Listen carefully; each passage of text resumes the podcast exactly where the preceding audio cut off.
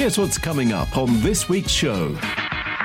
If you remember Arkwright out of was it Open All Hours, Yes. he has the most brilliant line that I use with my clients. Now, listen, he said, what they come in for is up to them. What they go out with is up to us. The Beat. Welcome to the Big Little Business Show, the podcast that helps small business think big.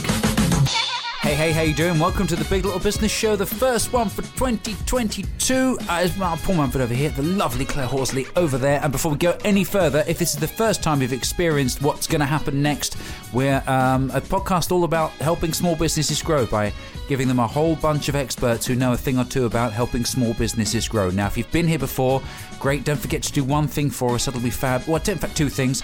Uh, one of those is to hit follow on whatever podcast platform you're listening to us on. And number two is to make sure you leave us a review on that podcast platform because that helps to big us up in podcast land. Well, here we are, actually officially in our third year of broadcasting. I know. Happy New Year as well. Another year is about to commence. And I'm particularly excited about this episode. Me too. Um, this one is uh, very relevant at the moment because the behaviour of how people purchase and buy has changed so much over the last two years, especially. Yeah, well, we, we obviously moved a lot more into online retail.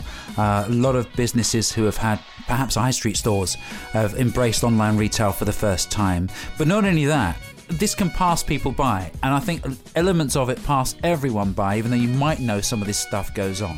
Is when you walk into a store or you go onto a shop online, everything, especially with the big businesses, the big companies, and the big brands, they've made a conscious decision with everything that you're viewing on that store, uh, in that store, online. Yeah, it's all. What's the word I'm looking for? It's all been orchestrated in a very, very precise way. Orchestrated, yeah. And there's a science behind that. this is why it's so, so interesting because everything's been thought about. And I won't go into it too much now to spoil what we're going to talk about, but everything is done for a reason to get us to react in a certain way. So our guest Carl Hinder uh, has a background in retail. Specifically, now he helps the uh, beauty and salon industry, so hairdressers, uh, nail bars, all those kind of things, and helps them to move their business on. Uh, so he knows a thing or two about retail, but also about the service industry and how we can. I don't really don't want to use the word manipulate because that's a cruel word, but how we can Guide? become yeah become more effective sellers i think because Yeah. ultimately if you want to run a business you've got to be able to sell stuff whether it's a service or a product let's get carl on for the first episode of 2022 and understand the science of selling This is the Big Little Business Show. what things do you think are important to know about your customers when it comes to making decisions about how to sell to them Okay, well, that's that's an interesting starting point from you because my starting point was that we can't sell to anyone until we actually know who we're selling to. So it's the same question, um, the other way around. Yeah. So when I work with someone, the very first thing we got to do is identify who our target audience is. And too many retailers think that everyone is their target audience. So if you look at companies that are really, really kind of specified and drilled down properly, like I don't know, something like Rolex or something like that, they identify their market. Now it's pretty easy. They won't say that. It's now pretty easy to work out the kind of tricks and the kind of systems that you can use to work on those people. But if I'm working with someone, I'm no, normally looking at the demographic profile of the people, of the person, of the client, and I'm then looking at the personal profile of the client. So, you know, the demographics is going to be things like, you know, postcode and gender and all that sort of stuff. And then the personal stuff will be, you know, do they go to the gym and are they interested in adventure and that sort of stuff. So, to actually really retail effectively, we've got to understand who the client is. So, I usually, broad strokes, say, let's start with the demographic, let's look at a personal profile, and then we got something to work on. Claire and I, we've we talked about this. In fact, we had an episode about this last year, didn't we, Claire? About understanding who your audience is. It's like the first peg in every single decision you make within your business, isn't it? Yeah, but so so few people do it. So few, particularly small businesses. Obviously, big big businesses never got to be big and without doing this. But small businesses tend to go right. It doesn't matter what it is. They're either selling. I don't know. It, could even be a chip shop. You know, they don't. They think the public and everyone walking past and everyone online is all their target audience. And like I said, if you've done an episode on this, you will have pretty much exhausted it. But it is unfortunate for small businesses that they don't do this really early in their process so that they can really kind of define what they're doing. I want chips now. Ch- yeah, chips and mayonnaise, please. I don't know why, but I talk about chip shops a lot. well, we're finding out a lot about you already, It Carl. must be, it must be the, it must be the uh, time of the day that we're talking. yeah, absolutely. So, um, if a business has identified their target client and exactly who they want to be, you know, uh, reaching out to to to sell their product or their service, how do you think that client receives that information um, best? Do you think it's through visually, or do you think a lot of people will take in subconsciously a message and maybe make a decision about buying based on just the way that they feel subconsciously without re- even realizing? No, I think uh, m- the majority of customers purchasing are doing it subconsciously. I don't think they really understand all of the effects of whether it's the music that's being played or the brightness of the product or the arrangement or the the eye level or whatever it is. I mean, I know these days people are aware of these things, but even when you're aware of them, I don't think that most people are making a deliberate purchase with all those things in mind. I love walking into uh, a supermarket and picking up on stuff that they've done and actually i think it's probably just because the world we live in uh, the three of us that you, you kind of we consciously notice these things and actually understand why they've been done. And there are loads that you go into a supermarket it's a good example actually because you go into a supermarket and there are loads of these little tricks that uh, the big businesses do time and time again to entice us to buy things that perhaps we didn't walk into the store for. I mean what are some of the really really big obvious things that uh, people do? I know you mentioned about you know, having things at eye level and uh, and the music. The music, even the music, has an effect, doesn't it? Well, the music has a really big effect, and it can it can have that at a supermarket level. And if you listen to the supermarkets when you go around on this, some of them actually decide to have no music at all. None of them have really fast music Dancing around. because they don't want you, you know, racing your shopping cart up and down those aisles. You know, why do you think things like um, relaxing places like spas and that sort of stuff play slow? Because they want you to enjoy, they want to take your time. Can't remember the stats, but when I was working with um, uh, a restaurant uh, a little while back, we, we did some studies on wine drinking, and that if you played slow, seductive music, it was something ridiculous. I think the stats came back at like you were 38% more likely or something Oh like God. that to you know spend or, or to spend 38% more money on on the on the wine I know, Claire, you don't need any sort of change in music to persuade you to buy wine. I was just about to say, I was just about to say, I'd be more than happy to partake in, in any market research. Just give me a call. I'll be more than happy to oblige. there was something um, that Paul said there re- early in that question, and it always reminds me of this. So I don't know if you guys, because I know you're, you know, you both of you are pretty young, but you if you if you remember Arkwright out of um, what was it, Open All Hours, yes. he has the most brilliant line that I use with my clients if they're that kind of people, and I, it, he says, "Now listen," he said, "What they come in for is up to them." What they go out with is up to us. Oh, that's good. That's good. And that's exactly the mentality that we should have in, in all of our businesses. That doesn't mean about ripping people off. No. That's just, sometimes it's just education. Sometimes it's just, um, depends if it's in the food sector, it's probably a bit of manipulation, but often it can be genuine help uh, and a genuine purchase. But yeah, the mentality is, you know, what they go out with is up to us. You could almost spin on it and say, well, actually, you might actually be helping them to make better choices than the ones they went in intending to to make. Yeah, yeah. One of the things that supermarkets do, but we all should do it, is reciprocated selling, which basically means, you know, you've, you've been in there and they, I don't know, got some sausages cooking or or bits of cheese or something on top of the deli- mm-hmm. delicatessen. I can tell this episode is going to make me so hungry. Wine and cheese. Perfect. Wine and cheese and chips are doing well so far. So what that, that is reciprocated selling, and we do it in all sorts of walks of life. I do it in coaching where I give away a lot of content, I give away a lot of my time, and people feel at some time impulse to return that favor. So when you do the sampling as an example, or you get a gift voucher in the post, or or a business do something really really nice for you, then you're more prone to actually return that favor. It's loyalty, isn't it? And if you look after them, they're, going to be more likely to come back to you. But then, of course, they're going to be more likely to speak to other people about how well you've treated them. What about um, when you walk into a premises and there's a, maybe a particular product that a, a company would like to sell more of? Uh, how important is the positioning of that product? So, if you walk into a store, is, is there is there a set rule to what side it should be on, or should it be straight or at an angle? Or you know, are there any tips that you can share with that? Oh, look, there's loads and loads of things, and we almost kind of need to do this by category because um, even the weekend, I, I told you I went out with my wife, and we went into a clothing shop where it was quite expensive, and separately went into a very cheap clothing shop and they both had different strategies. So the expensive shop had their most expensive clothes at the front and the cheap stuff at the back. And the cheap guys had the cheaper stuff at the front to drag you in. And once they got you in, we're going to kind of continue that journey. So I think it's going to depend on the business. But if you was kind of going into a supermarket or if you're going into most retail stores, you're probably going to get hit with something that's of a high uh, margin, a high profit for these guys. You won't see very often some sort of um, discount at the front of the store. Although over the last, I think maybe five or 10 years, they do put the big offers at the front of the store.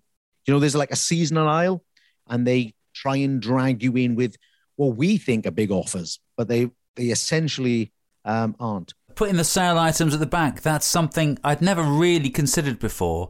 Um, but yes it's very true isn't it? And and also i noticed in some of the bigger department stores where you have like a uh, a women's section and a man's section for clothes uh, they'll often put the man's section further away. I'm not quite sure why that you always have to go further for the for the men's stuff than you do for the women. Why is that? That's true. They do. I, I don't know on that one be honest maybe maybe the ladies are a little bit more patient. Um, I was going to say important.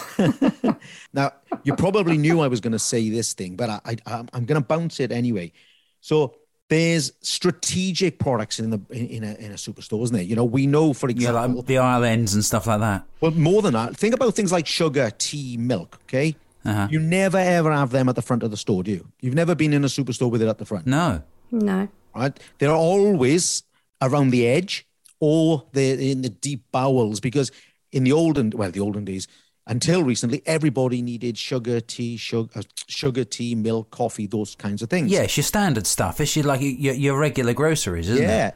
So they will then go and put them um, in an area that makes you got to walk the because nobody's going to walk into a superstore say I need you know uh, a kilo of sugar and get out with a kilo of sugar, are they? I always spend about £30. I've worked this out. On average, I'll go in to get some milk and I always hit 30 £35. See, now that's, I've learned a trick actually, and that moves us rather nicely on to my next question, Carl, because I've learned a, sh- a trick with my grocery shopping is I do it all online. Then I don't get caught up. I, I mean, there are, but there are. I, I say I mm-hmm. don't get caught up in any of the traps, but there are some traps because some of this stuff converts to online, doesn't it? And that's really important at the moment to understand what you could actually take out of a store and put onto a, a virtual store. Well, the virtual, if you look at the virtual setup, they they they, they they've learned, haven't they, from the um, from practical selling or manual selling, whatever you want to call that. So if you if you go to buy something online. Um, you know, the, the next thing is a pop up saying people who bought this also bought this. Mm-hmm. Yeah. And, you know, there's a bit of psychology saying, well, why did they buy it? Maybe I should buy it as well. If if I'm going to buy Carl's book, then maybe this other book would be super complimentary. Now, did you just slip that in on purpose, Carl? That was smooth. that was very. That was like you. you like that, did you? Really slipped that in quietly. That was subtle. So online is very very similar, but you're subject subjected to this kind of, um, you know, bashing every day. You you might have escaped, but if you then went into the petrol station and paid by cash or card over the counter, they probably nabbed you for a can of I don't know Red Bull or a bar of chocolate or or I will pick up my milk. Um, because I need a couple of extra pints. But sometimes when I go and shop in uh, other places online, I think they're a little bit cleverer with how they do it. So even when you're browsing things, you see certain things placed next to one another that might you might buy both of when you were only thinking of buying one. Um, and then when you go to check out, it gives you some options about some other things, like you said before about you know other people have bought this with this. Have you thought about that? Or um, you know comparing different items uh, that are of a, a, an equivalent value or something. I don't know. There are lots of different ways that, that lots of different companies do it, isn't there? Well, you've just brought up uh, at least two things in that kind of one sentence. We, we can talk about, you know, you said buy one, get one free. So we can talk about typical things like bog off, which has been around for, you know, f- feels like forever now. But have a look at something like um, scarcity, how well internet sales have done with scarcity or FOMO, you know, fear of missing out. How well we say, look, this offer is finishing today on online so that you think, okay, if I, I'm going to miss out if I don't take action today. They do it with closing down sales, don't they? They never close down, but they also do it with they also do it with um, you know this product or this offer is ending today, and they do that so you think, oh, I can't afford to miss out because the deal's so good. You see this in a shop where they um, they also limit the amount you're allowed to buy. Have you seen that? No, I've not seen that before. Ah, okay, right. So if it's a really good deal, then they limit it. They say, for example, like I can remember uh, we did one in one superstore I was working for. It was the reason I remember this. It was on butter, okay, and it was a ridiculously low price, and it and we were only allowed to sell four. Now, you think about how clever this mm. is? The client comes along and it says to them, "You can only have four. and you think, "I can only have four. Well, I better have four then." yeah, that's clever. That is really smart.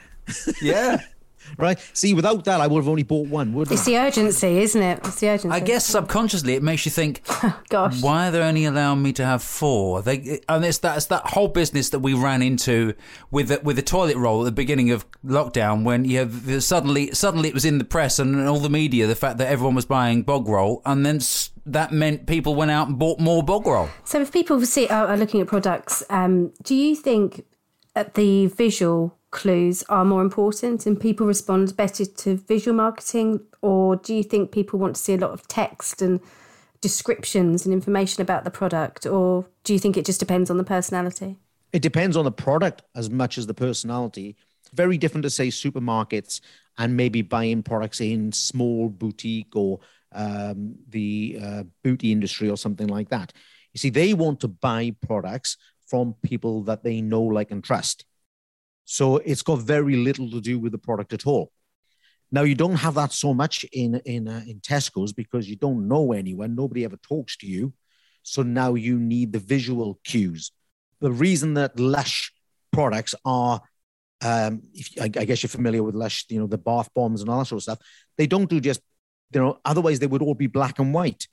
You go there, the bright colors. You know, colors are known to kind of you know engage your endorphins. It makes you feel happy makes you feel you know good and, and jolly. We did an episode actually um, i think it's quite one of our early episodes all about branding and how uh, colors uh, can be emotive. In fact we, we did a summer short on this as well claire didn't we about brands and colors and stuff? Um, because yeah a really uh, uh, there are positive colors and negative colors and color combinations that make you feel certain ways. So yeah I, I guess that's a really important aspect. When you referred to lush there you see instantly I could smell the shop. Yeah. Well, those those all the, see they're also all the cues that are cheap for you know if there's if there's small business owners now watching this or listening to this rather, then these are cheap cues. Getting your place to smell nice, make, getting it to sound nice, getting the lighting. You know, all those things are really free or, or really cheap, I should say, or free perhaps. But right, you're absolutely right. Lush have gone on the smell cue, they've gone on the color cue, um, they've gone on the fun cue as well. So you know they they have very emotive names for their products. So remind some of them remind you of food and ice cream. So they they play, you know, they really play in the game and they play it very, very well. Yeah, moment. absolutely. I mean, I've seen offers online as well where you um, can get three options, and I feel guided towards the the option um, in the middle because it's been set up maybe to to look more attractive. Is is there theory behind that? Yeah, you're steering me down to deferred selling. So deferred, but it does. There's a name for it. I love it when I've got a name. Is it normally three? I often see like groups of three and the, or an odd number, so therefore there's always going to be one in the middle. Is it? Is it the what that way? So the deferred selling is kind of one of two things. So the one that Claire has spotted. So maybe it's something like, you know, you go into Currys and you look at three televisions, and one's five thousand pounds, one's two thousand pounds, and one's twenty quid. And you're kind of like, well, I'm paying five thousand pound for that TV, and if it's twenty quid, it's going to fall apart in ten minutes. I better have the one in the middle. That's a deferred sell, and you can do that even on a small scale. You could do that with something like um, wine. So let's say you've got a special occasion and someone's coming to your house and you see a bottle of wine at 80 pounds and one at 10 pounds and then there's one at 40 Where'd you buy your wine, Carl?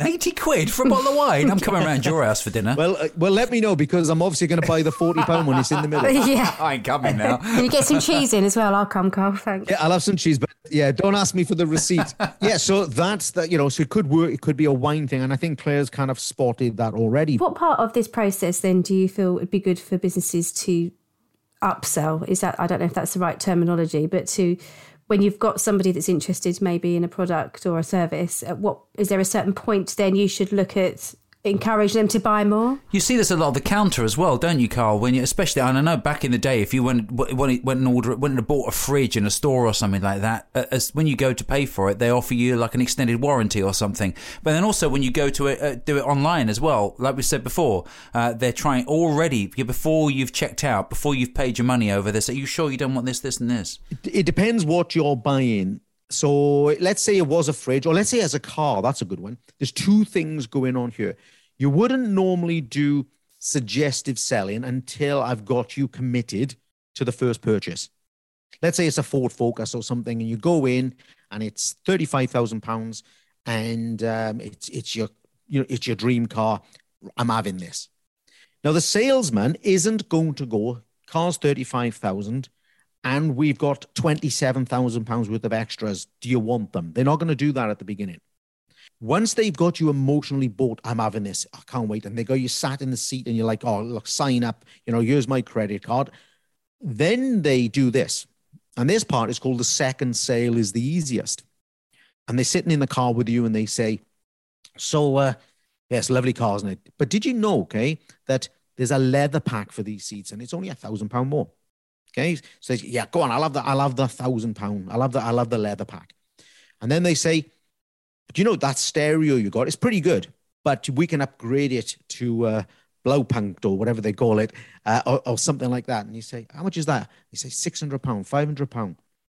Well, go on, go on, because it's not much compared to the thirty-five thousand. We fall into that trap all the time, but we as so I'm talking to the business people out there now listening to this. You don't do it enough you give up at the first sale because you have lots of mental blocks about taking too much money off these people. But the reality is, the mental block from the client's point of view is really all about the first purchase. It's all about having the courage to open their wallets or their purses. You let's say you got somewhere special to go, uh, maybe your best mate's wedding or something like that, and you think, I got to go and get a new suit. I got to go and get a new dress. And let's say it's a thousand quid for this suit, or two thousand quid, or eight hundred quid. It doesn't really matter.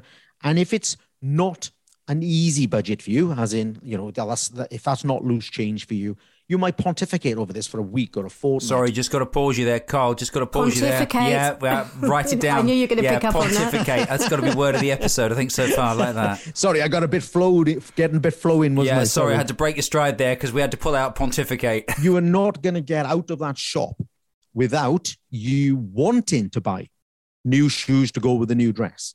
Okay. And if you're having new shoes, you may as well have a new shirt. And if you're having a new shirt, you have a new tie. And if you're having a new tie, you may as well have the cufflinks. And I'm having cufflinks, I'm having my hair done. I've got my hair done, I'm having my nails done. But unless the person who's managing that uh, purchase directs the client, either on a one to one or through the um, on sales system, or even through um, the you know the POS system, the, the client journey as they walk around around the branch. However, they're going to do it, unless they do that, they're going to lose a lot of sales. Okay, so Um, in summary, I know it's a bit of a broad question, but what would be your top three tips for people to take away who are listening regarding how they can improve maybe their own processes when it comes to selling their product or service? Yeah, maybe three must dos. Must do's. Must do is you must know who you're selling to. One, find out who you are selling to, and it's not everyone. Two, I wish you'd prep me for this. number two, uh, number two, be absolutely obsessed with selling. Be obsessed with it. Whether you're a retailer, which really is your only job, is to be obsessed with it. And when I mean be obsessed, I mean be obsessed, be analytical, be thorough. Um, don't let your business um, waver because you're not obsessed with it. So that would be um, where I would go. But I think also three, I would probably say make sure you take advantage of all of the options. I mean, we haven't talked about loss leaders. We haven't talked about eye levels. We haven't talked about most profitable. I think you've got to take advantage of all of the options. It's not good enough any longer to, let's say, open a, uh, a boutique clothes shop, put some expensive dresses out, and leave it. I mean, what price do you put on them? How do you display the price? What color is the label?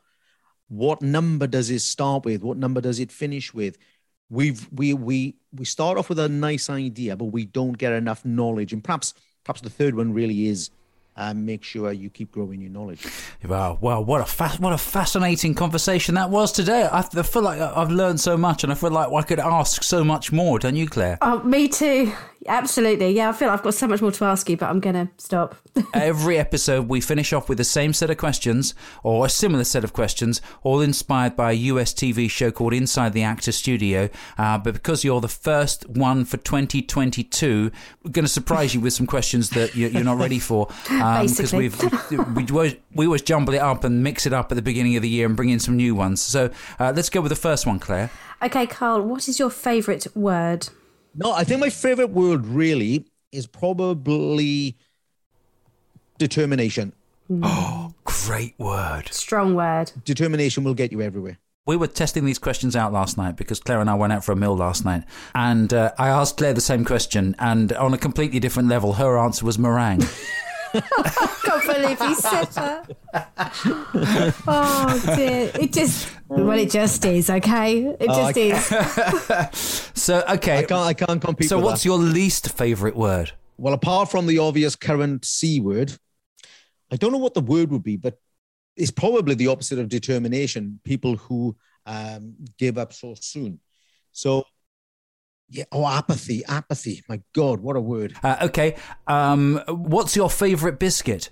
Oh, that's always easy. Everyone says hobnobs, don't they? No, No. God, not at all. No, it's a, it's a it's a real smorgasbord of biscuits we get, don't we? Is it? Yeah. You can dunk a hobnob, can't you? Yeah, they're quite an absorbent biscuit, aren't they? Yeah, it's, but they, they hang out a few seconds. Who was it we spoke to? Um, oh, it was Gareth Wax, isn't it? We were talking Yeah, about about LinkedIn happens, with Gareth yeah. Wax. He does he he does this thing called tea dueling. Have you heard of this? no. Like, It's it's an actual competition where you stand, you sit in front of someone with a, a mug of tea each, and you dunk a biscuit, and you, you go, see who can go the longest before the the biscuit turns into mulch and just drops into the bottom of the cup. Oh, wow. And it's an actual, it's a real thing. It's an actual competition, and th- not only do they they take it so seriously that they obviously have a, a gauge, a scale for absorbency of biscuit, and I think is it digestive is the most absorbent. I think it was Le- least absorbent. yeah. The one that the one that you usually choose choose is digestive. Who would have thought every day's a learning day? That's a good place to finish. Carl, thank you so much. We've learned so much today. Can we wrap up by uh, finding out how people can get in touch with you if you want they want to learn more about exactly what you do? And you, I know you slipped in that book thing earlier on. We've got to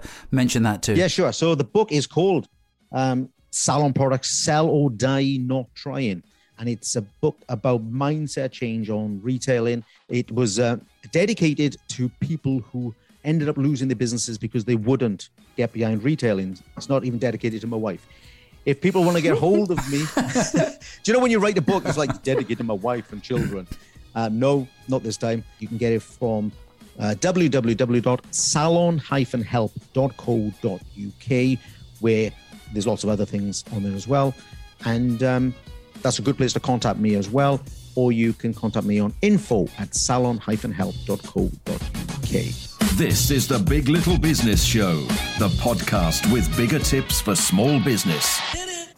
There's so much decision making behind why people purchase the way that they do, you know, how it makes them feel, the emotions behind what they see.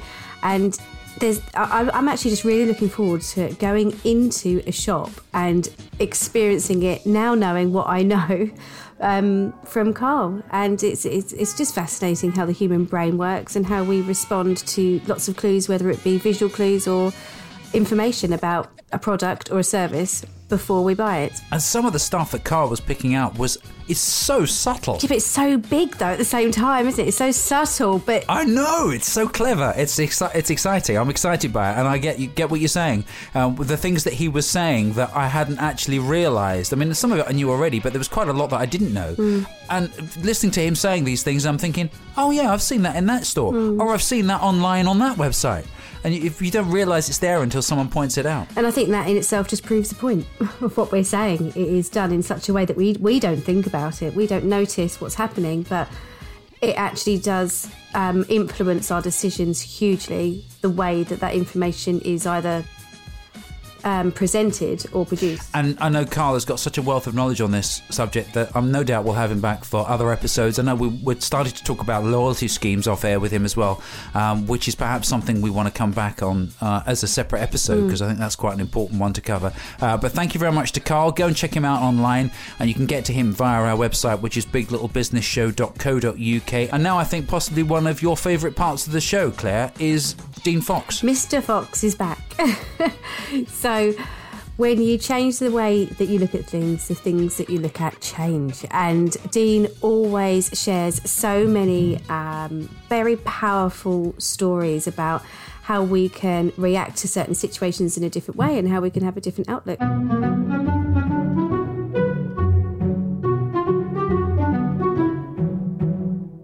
Today's story is about context, persuasion, and how it applies to just about everything in your business. In 2007, a man stood outside a subway station in Washington, D.C., and started to play the violin. Over the course of about 45 minutes, he played six different pieces, including two by Bach and one by Schubert. Because it was rush hour, it was absolutely crowded.